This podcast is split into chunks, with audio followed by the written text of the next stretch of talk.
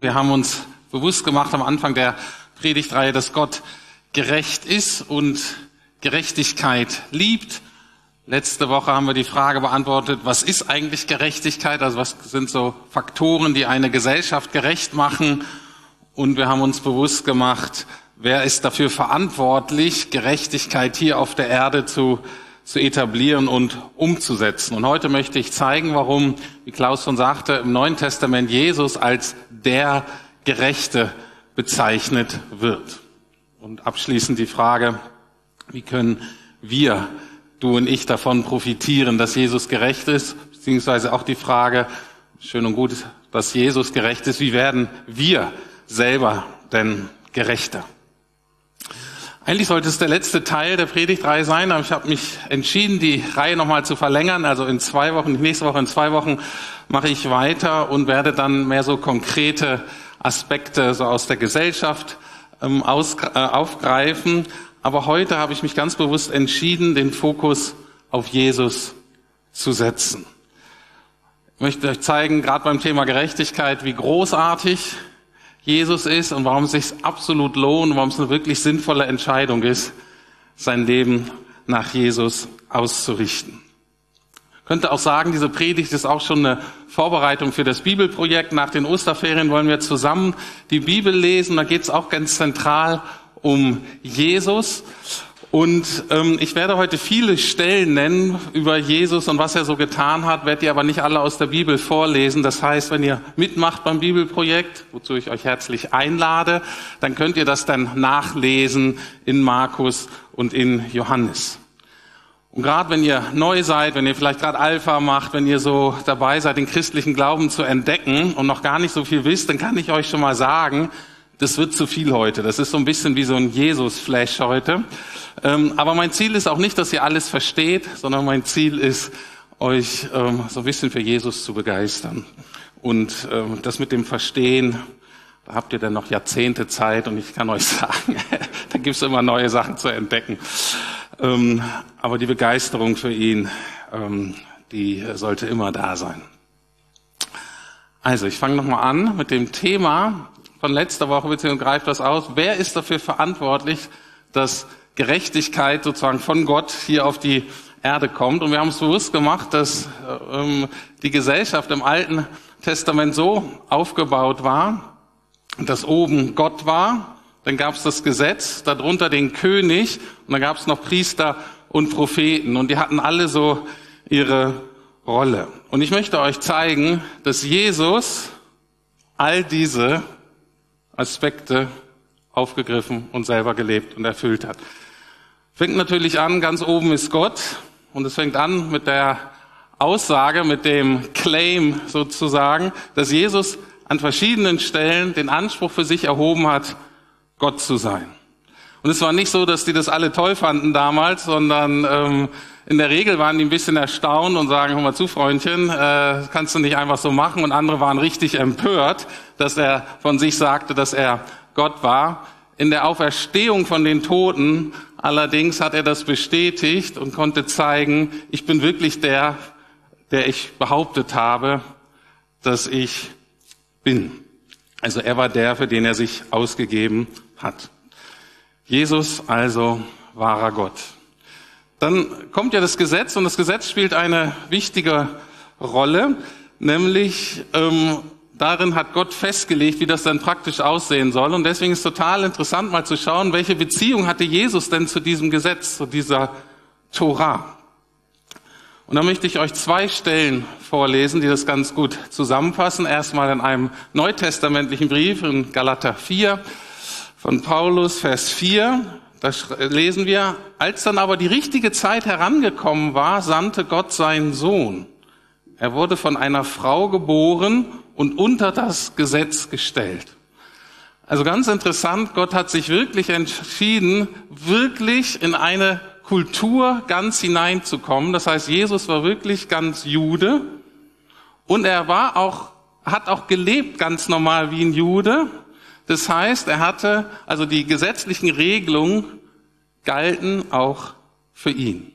Ist irgendwie wichtig, dass er nicht sagt, na, weil ich Gott bin, warum soll ich mich hier unter so ein Gesetz stellen, ich mache mein eigenes Ding. Nee, er war ganz bewusst Jude unter jüdischem Gesetz. Aber das Erstaunliche ist, dass er sich nicht nur an das Gesetz gehalten hat, sondern, und das ist so ein bisschen mysteriös, er war die Erfüllung des Gesetzes. In Matthäus 5, Vers 17 steht, da sagt Jesus, versteht nicht falsch, warum ich gekommen bin. Ich bin nicht gekommen, um das Gesetz oder die Schriften der Propheten abzuschaffen. Im Gegenteil, ich bin gekommen, um sie zu erfüllen. Okay, das war seine Beziehung zum Gesetz. Auf der einen Seite unter dem Gesetz, auf der anderen Seite auch irgendwie das Ende des Gesetzes, weil er das erfüllt hat. Nächste Gruppe. Unter Gott und dem Gesetz ähm, stand der König und der war eben dafür zuständig, dass das mosaische Gesetz, die Torah im Land etabliert und gelebt wurde, konnte man sagen.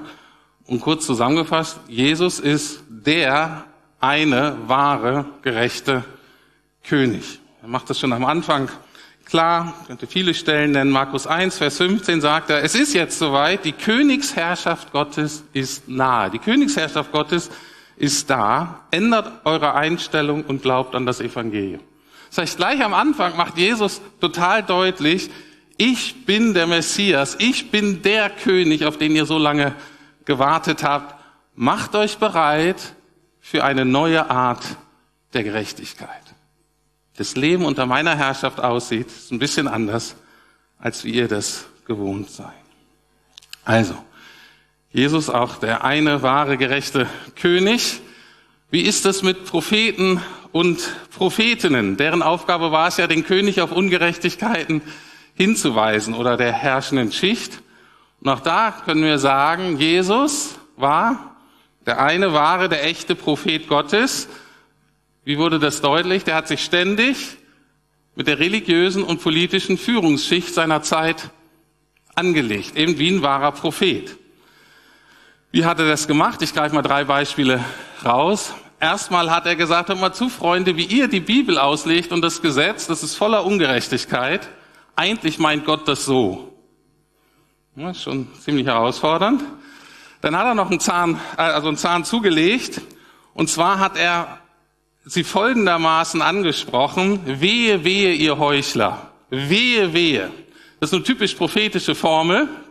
Ja, und ihr Heuchler ist eine typische Ansprache von Propheten an diejenigen, die sozusagen das mit der Gerechtigkeit nicht so richtig hinkriegen. Und, ähm, und was er dann gesagt hat, war eben, wenn ihr so weiterlebt, dann kommt das Gericht Gottes. Typisch prophetische Botschaft. Und er hatte auch typisch prophetische Handlungen. Die bekannteste ist wahrscheinlich da, wo er im Tempel war und so richtig ärgerlich wird, weil in dem Haus, wo eigentlich gebetet werden sollte, merkt er, die kommen hier nur her, um Geschäfte zu machen. Das kann doch nicht sein. Und er geht hin und schmeißt die Tische der Geldwechsler um. Typisch prophetische Handlung. Und die Reaktion, ganz typisch wie bei Propheten, er hat richtig Stress gekriegt und seitdem Todesdrohung von der Führungselite. Also, Jesus auch der wahre Prophet. Bleiben noch die Priester, die waren zuständig, eben die Anliegen der Menschen zu Gott zu bringen. Und oh Wunder, Jesus ist der vollkommene Priester. Wie sehen wir das? Erstmal durch die Heilung, ist eine priesterliche Handlung. Er hat teilweise Rechtsstreitigkeiten ähm, geschlichtet, auch eine priesterliche Handlung, zum Beispiel die Geschichte mit der Ehebrecherin. Er hat die Schrift gelehrt. Aber Jesus war nicht nur der, ein normaler Priester, sondern er war auch der eine wahre hohe Priester. Es gab also einen besonderen Priester im jüdischen Volk und er hat nicht nur Versöhnungsopfer für Einzelne dargebracht. Ne? Normalerweise ist es so, ich hatte irgendwie das Gefühl, ich muss meine Beziehung zu Gott ins Reine bringen. Ich bringe ein Opfer zu einem Priester und ich kläre die Beziehung zu Gott so alleine. Und dieser hohe Priester hatte aber die Aufgabe, ein Versöhnungsopfer einmal im Jahr fürs ganze Volk zu bringen. Praktisch so eine Generalamnesie für ein Jahr. Jetzt lesen wir in Hebräer 9, 11 bis 12. Genau darüber. Aber jetzt ist Christus als hoher Priester gekommen und er hat das eigentliche Heiligtum ein für alle Mal betreten. Er kam auch nicht mit dem Blut von Böcken und Kälbern, sondern mit seinem eigenen Blut und hat uns eine Erlösung gebracht, die für immer gilt. Und jetzt merkt ihr, Jesus ist nicht nur der perfekte Priester, sondern Jesus ist auch gleichzeitig das perfekte Opfer. Was sagt uns das? Das sagt uns, weil Gott das mit unserer Errettung so wichtig ist, hat er sich entschieden, die zentralen Aspekte selber zu übernehmen. Einfach um nichts dem Zufall zu überlassen. Einfach um nicht zu gucken, dass wir da irgendwie reinkommen und das Ding versauen. Okay? Deswegen alle entscheidenden Aspekte übernimmt ihr, übernimmt er selber. Fazit erstmal. Jesus ist die entscheidende Person beim Thema Gerechtigkeit, denn er erfüllt perfekt alle Aufgaben aller beteiligten Personengruppen. Und er ist damit eben der Gerechte schlechthin. Amen. Genau, richtig cool, der Jesus. Aber er füllt nicht nur so die Aufgaben, die Rollen, sondern er lebt auch ganz konkret diese Anforderungen von einem gerechten, in einer gerechten Gesellschaft. Ähm, und das gucken wir uns auch an, die vier Aspekte, die ich letzte Woche genannt habe. Wie ist das? Ein Aspekt war Großzügigkeit, Freigebigkeit, abgeben. Wenn du was hast, abgeben an die, die nichts haben. Es gibt einen Vers, einer meiner Lieblingsverse im Neuen Testament. Ich habe wahrscheinlich so 32, aber ähm, einer davon, ähm, wahrscheinlich in der Top 15. Ähm, 2. Korinther 8, Vers 9. Da geht es darum, dass Paulus eine Gemeinde dazu motivieren will, Geld zu geben an, an einer anderen Gemeinde in Jerusalem, die wirklich total Not litten. Und die Erklärung, die Motivation, warum sie geben sollten, lautet folgendermaßen. Ihr kennt ja die große Liebe und Gnade von Jesus Christus, unserem Herrn. Obwohl er reich war, wurde er um euretwillen arm, um euch durch seine Armut reich zu machen. Mega. Jesus verlässt die himmlische Herrlichkeit, den himmlischen Thronsaal, ähm, alles, was damit zu tun hat, und kommt nicht nur auf die Erde, so eine aus unserer Sicht eher bescheidene Existenz, sondern gibt nicht nur noch ein bisschen ab von seinem Besitz, sondern schenkt sich ganz, schenkt sein ganzes Leben für uns, für andere könnte es auch nochmal anders ausdrücken, der gleiche Sachverhalt. Ich habe euch erzählt, es gab so ein Sabbatjahr. Alle sieben Jahre sollten die Schulden erlassen werden und alle 50 Jahre das Jubeljahr, damit alle wieder ihren Besitz zurückkriegen. Wir können auch sagen, Jesus ist das Sabbat- und Jubeljahr Gottes. Warum? Er lässt dir alle deine Schulden und du kannst von vorne anfangen. Und du musst nicht 50 Jahre warten. Kann heute sein, kann morgen sein, kann wieder übermorgen sein. Thema Gleichheit. Ganz wichtig beim Thema Gerechtigkeit. Bei Jesus gibt es kein Ansehen der Person. Wenn du siehst, er hat allen möglichen Leuten geholfen. Frauen, Männer, Kindern, Witwen, Prostituierten, Freiern, Pharisäern, Reichen und Armen, Gebildeten, Ungebildeten, Juden, Samaritern, Römer, blablabla. allen. Und deswegen ist kein Wunder, dass daraus eine Kirche entsteht, oder entstehen sollte, von der Paulus sagen kann, Galater 3, 28, nun gibt es nicht mehr Juden oder Nichtjuden, Sklaven oder freie Männer oder Frauen, denn ihr seid alle gleich. Ihr seid eins in Christus. Okay, Thema gleiche. Amen. Genau. Dann nächster Punkt, dieser ähm, wichtig, dass man Fürsprache hat, dass man für sich für die einsetzt, die keine Stimme haben, diese Interessenvertretung. Und wir haben uns ja bewusst gemacht, dass Gott selber der Fürsprecher der Armen ist. Und genau dieses Selbstverständnis hat Jesus auch. Als er kommt, ziemlich am Anfang, sagt er von sich in Lukas 4, 18, der Geist des Herrn ruht auf mir, weil er mich gesalbt hat. Er hat mich gesandt, Armen die gute Botschaft zu bringen und Gefangenen die Freiheit. Ich soll Blinden sagen, dass sie sehen werden und Zerbrochenen, dass sie frei werden von Schuld. Und Schuld ist immer im doppelten Sinn, ist einmal vertikal Schuld bei Gott, was wir so Sünde nennen, aber auch Schulden horizontal untereinander. Wie hat Jesus das gemacht? Ganz praktisch ähm, könnt ihr dann lesen, gibt es ganz viele Beispiele. Ein Punkt zum Beispiel das Thema Heilung. Heilung war nicht nur nett, aber damals gab es nicht so ein Sozialsystem. Wenn du krank warst, konntest du in der Regel hattest du keinen, konntest die Familie nicht versorgen. Das heißt, Heilung bedeutet auch Wiederherstellung der Arbeitskraft und Teilhabe am sozialen Leben. Letzte Woche schon gesagt, diese soziale Reform, die Jesus eingeleitet hat, dass er sagt, ladet auch Randgruppen ein, in die ähm, sozialen Events, die man braucht, wo man teilnehmen muss, damit man sozial vorankommen kann. Ein anderes Thema, was letzte Woche nicht gesagt habe, was ganz wichtig ist bei diesem Thema Interessenvertretung, ist Gebet. Gebet. Es gibt an vielen Stellen, wo Jesus betet für andere, um ihre Interessen vor Gott zu vertreten. Das bekannteste Gebet ist wahrscheinlich das, wo er noch am Kreuz für die anderen betet und sagt, Vater, vergib ihnen, denn sie wissen nicht, was sie tun. Schöneres stellvertretendes Gebet gibt es eigentlich nicht. Und das ist ein Bild, was im Neuen Testament auch von der Kirche äh, gebraucht wird. Ähm, und wir merken das natürlich jetzt in Kriegszeiten, aber eigentlich ist immer irgendwo Krieg. Und ein Bild der Kirche, die, dass die berufen ist, diese Dinge zu tun, ist, Tag und Nacht bringen Kinder Gottes die Anliegen der Welt vor Gott. Und auch wir haben in der Gemeinde Beter und Beterinnen, die genau das machen stundenlang. Manche am Tag stundenlang, andere stundenlang in der Woche. Und ich möchte mich hier jetzt mal bei euch von ganzem Herzen bedanken, die ihr so viel betet. Eben nicht nur für mich oder für uns als Gemeinde, sondern eben für die Anliegen dieser Stadt und dieser Welt.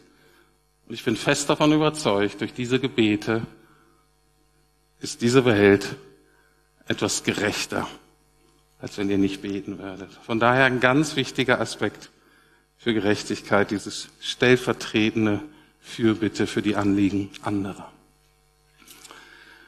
Und der letzte Punkt bei einer gerechten Gesellschaft, wer trägt die Verantwortung für die Ungerechtigkeit? Wer hält den Kopf hin? Und da sind wir natürlich auch bei dem Kern der guten Nachricht, bei dem Kern des Evangeliums. Und das ist ein bisschen sonderbar, weil der Einzige, der immer gerecht gehandelt hat, der wird vor Gott, von Gott, für alle Ungerechtigkeit aller Menschen, aller Zeiten und aller Kulturen verantwortlich gemacht. Petrus beschreibt das folgendermaßen, 1. Petrus 3,18. Auch Christus hat einmal für die Sünden gelitten, der Gerechte starb für die Ungerechten, um uns zu Gott hinführen zu können. Oder in 2. Korinther 5, Gleiche anders ausgedrückt. Er hat den, der ohne Sünde war, für uns zur Sünde gemacht, damit wir durch ihn zu der Gerechtigkeit kommen, mit der wir vor Gott bestehen können. Deswegen ist eine ganz interessante Frage beim Thema Gerechtigkeit. Ist das Evangelium eigentlich fair? Ist es eigentlich gerecht, was mit Jesus passiert ist? Und da kommen wir an so ein Paradoxon des Evangeliums, weil wir sagen müssen, auf der einen Seite ist das, was Jesus getan hat und was mit Jesus passiert ist, das ungerechteste Geschehen überhaupt im Universum. Und auf gleichzeitig, gleichzeitig zeigt Gott dadurch maximal seine Gerechtigkeit. Wenn ihr so wollt, akzeptiert Gott sein eigenes Gesetz, was lautet, der Ungerechte, der Sünder muss sterben. Aber weil er seine Menschheit so liebt, nimmt er unseren Platz und stirbt stellvertretend für unsere Ungerechtigkeit und erfüllt dadurch die Bedingungen des Gesetzes. Mega. Erstaunlich. Man versteht es auch nicht so ganz. Aber es ist wahr und es ist fantastisch. Jetzt die Frage, wenn das Jesus ist und wenn er das so getan hat, wie profitieren du und ich davon? Und wie werden wir gerechter? Wie verändert sich unser Leben? Die Frage wird beantwortet in Römer 1,17. Da sagt Paulus, denn im Evangelium zeigt Gott uns seine Gerechtigkeit, eine Gerechtigkeit, die aus dem Glauben kommt und Menschen zum Glauben führt, wie es in der Schrift heißt, der Gerechte wird leben, weil er glaubt. Man kann auch so übersetzen, der Gerechte wird aus Glauben leben und das bedeutet für uns mindestens zweierlei. Erstens, Gott sieht dich als einen Gerechten an. Man sagt das auch manchmal so, Gott sieht dich an, wie er Jesus ansieht, den Gerechten. Wenn du das für dich in Anspruch nimmst, wenn du darauf vertraust, dass das, was Jesus getan hat, auch für dich gilt, dann wirst du gerecht vor Gott. Du kannst so beschreiben, das, was Jesus für dich getan hat, ist wie so ein Check, was nicht nur deine Schulden bezahlt, sondern wenn du den einlöst bei der himmlischen Bank, dann hast du ausgesorgt für den Rest deines Lebens. Und der Glaube, dein Vertrauen darauf ist, dass du hingehst und diesen Scheck auch einlöst. Weil ein Scheck bei dir in der Tasche, der nicht eingelöst ist, bringt dir nichts. Und das ist vielleicht so der, eine Erklärung von Glauben und wie wir Anteil bekommen an dem, was Jesus getan hat. Das ist das eine.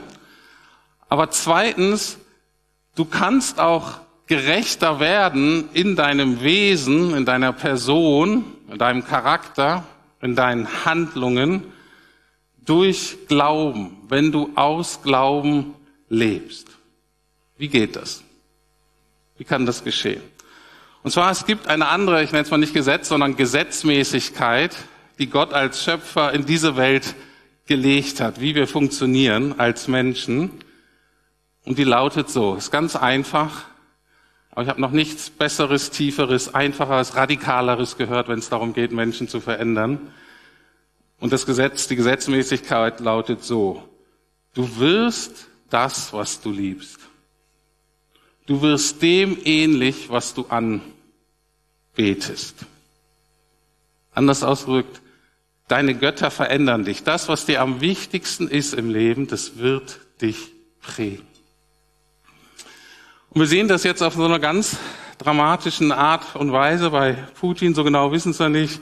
Wenn die Spekulationen stimmen, dann ist da irgend so ein nationalistischer Götze bei ihnen im Werk, der irgendwie ein großrussisches Reich, eine Wiederherstellung der Sowjetunion irgendwie anstrebt.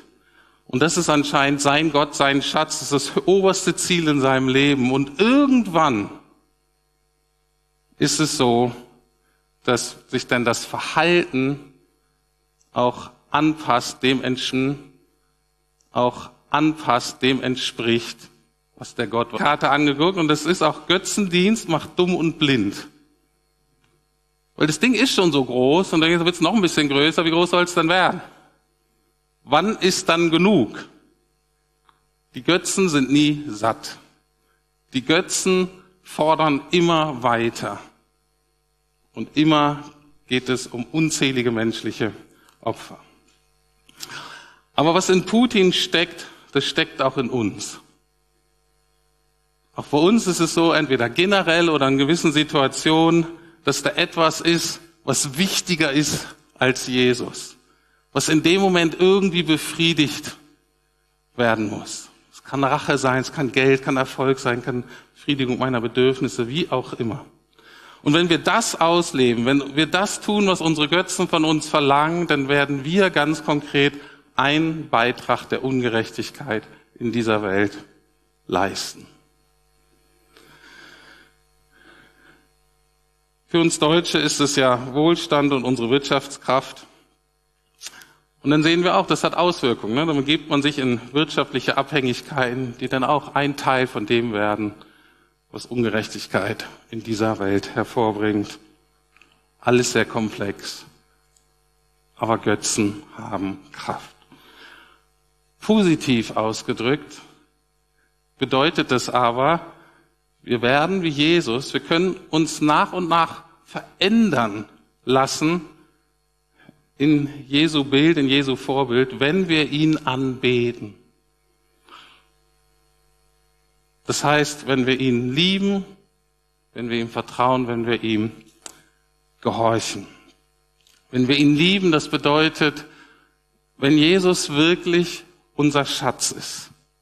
Das Allerwichtigste. Ich hatte in der ersten Predigt gesagt, dass einfach ausgedrückt die Bestimmung von uns Menschen ist, Gott eine Freude zu machen. Und ich habe gesagt, dass Gerechtigkeit herrscht dann, wenn, wenn Gott auf unser Leben guckt, eigen, äh, unser einzelnes Leben und die Gemeinschaft und da drauf guckt und sagt, ich freue mich riesig, genauso habe ich mir das vorgestellt. Und genau das bedeutet es, Jesus zu lieben, zu sagen, Jesus mit meinem Leben eine Freude zu machen, nach und nach in allen Lebensbereichen. Wir beten Jesus dadurch an, dass wir ihm vertrauen. Und beim Thema Vertrauen geht es um Versorgung. Und da geht es auch wieder um diese Interessenvertretung. Und wenn wir ganz ehrlich sind, das zeigen wir nicht oft, da reden wir nicht oft drüber, kann man manchmal auch gar nicht, manchmal fehlen uns auch die Worte dafür, aber wenn wir ganz ehrlich sind, denn steckt in jedem von uns ein Armer, eine Unterdrückte, ein Hilfloser und eine Missbrauchte. Ein Teil in uns, der sich nicht selber helfen kann, der alleine nicht weiterkommt, der sich selbst nicht retten kann, der hilflos ist, der Hilfe von außen braucht. Und wir dürfen uns Jesus damit anvertrauen. Er kümmert sich um dich und um mich. Er hört deine Gebete. Er sieht deine Not. Er trocknet deine Tränen. Er möchte dir einen Weg bereiten, den du gehen kannst. Und Jesus anzubeten bedeutet, sich in dieser Weise Jesus anzuvertrauen. Und es wird dich verändern. Und das dritte ist, so zu werden wie Jesus, Jesus anzubeten, ist Jesus zu gehorchen. Fröhlich und dankbar zu akzeptieren, dass wir unter seinem Gesetz, unter seiner Königsherrschaft und in seinen guten Ordnungen leben. Und zu akzeptieren, wenn wir dagegen verstoßen, was wir häufig tun, dann akzeptieren wir, dass wir um Vergebung bitten müssen und, soweit es in unserer Macht steht, Wiedergutmachung leisten können und müssen. Das ist die Art, wie Gott gesagt hat, dass auch du und ich, wir uns verändern können, indem wir Jesus anbeten. Wir werden zu dem, was wir lieben. Ich komme zum Schluss.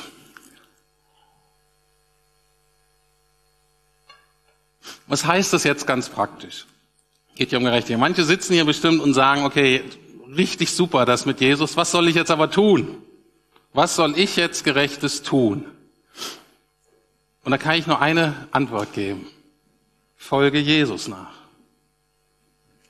Das ist letztlich die einzige Antwort, die, die das Neue. Folge Jesus nach, bleib nah dran. Man kann es auch anders ausdrücken. Augustinus ähm, hat es getan und ähm, genauso gut. Liebe Gott und tu, was du willst liebe Jesus und, und, und tu, was du willst. Das heißt, natürlich sind wir aufgerufen, gerade den praktisch, praktisch den Flüchtlingen und in der Ukraine zu helfen.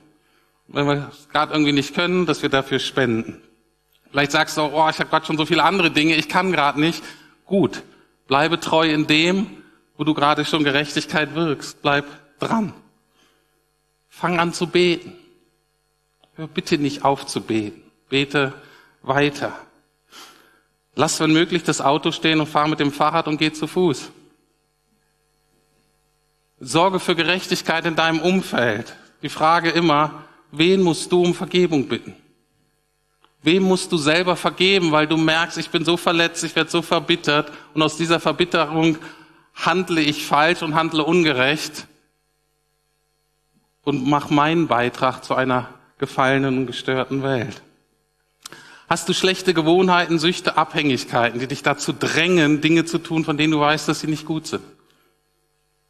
Dann bedeutet Jesus nachzufolgen, Jesus zu lieben. Geh daran. Sag nicht, wird schon irgendwie werden. Bitte Jesus, da rein zu können. Kommen. Wir alle können einen kleinen Schritt gehen heute. Und dann wieder heute, morgen dann halt und übermorgen, was wieder heute ist. Wir können immer wieder bei Gott neu anfangen. Jeden Morgen, jeden Mittag, jeden Abend. Und das ist dann unser Beitrag zu einer gerechteren Welt, unser Beitrag zu etwas mehr Reich Gottes in dieser Gesellschaft. Oder eben anders ausgedrückt, ein Schritt näher dran in der Nachfolge Jesu. Und morgen wieder ein Schritt und übermorgen wieder ein Schritt. Wir wollen jetzt Jesus anbeten und ihm einfach ausdrücken, sagen, wie großartig er ist mit den Liedern. Aber vielleicht ist hier jemand, äh, der sagt oder die sagt, oh, ich habe gemerkt, ich bin nicht so nah dran bei Jesus und ist vielleicht gut, vielleicht ist heute dran, mein Leben Jesus zu geben oder zu sagen, Jesus, ich will dir nachfolgen. Dann ist das was Gutes, was man vielleicht dann auch vorher tun kann. Danach kannst du dich so auf die Lieder konzentrieren, sie mitsingen, auf die Texte. Aber manchmal ist es auch gut zu sagen, okay, Jesus, ich habe verstanden, wer du bist. Und ich will so werden wie du, ich will nah dran sein, ich will dir mein Leben geben. Dann ich spreche jetzt ein ganz kurzes Gebet. Und das könnt ihr mitsprechen, innerlich für euch. Und dann beten wir gemeinsam Gott an. Steht doch bitte dazu auf.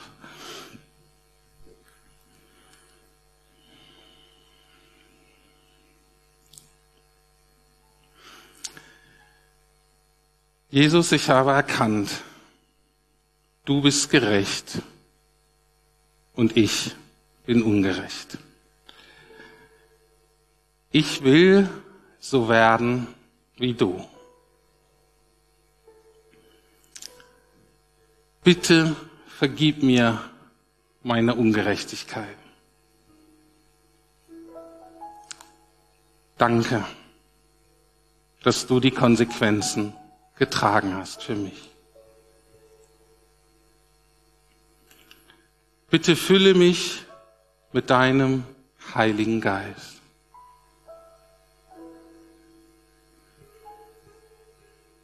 Haltet mich nah bei dir in meinem Denken, Fühlen, Wollen und Handeln. Hab du Dank dafür. Amen.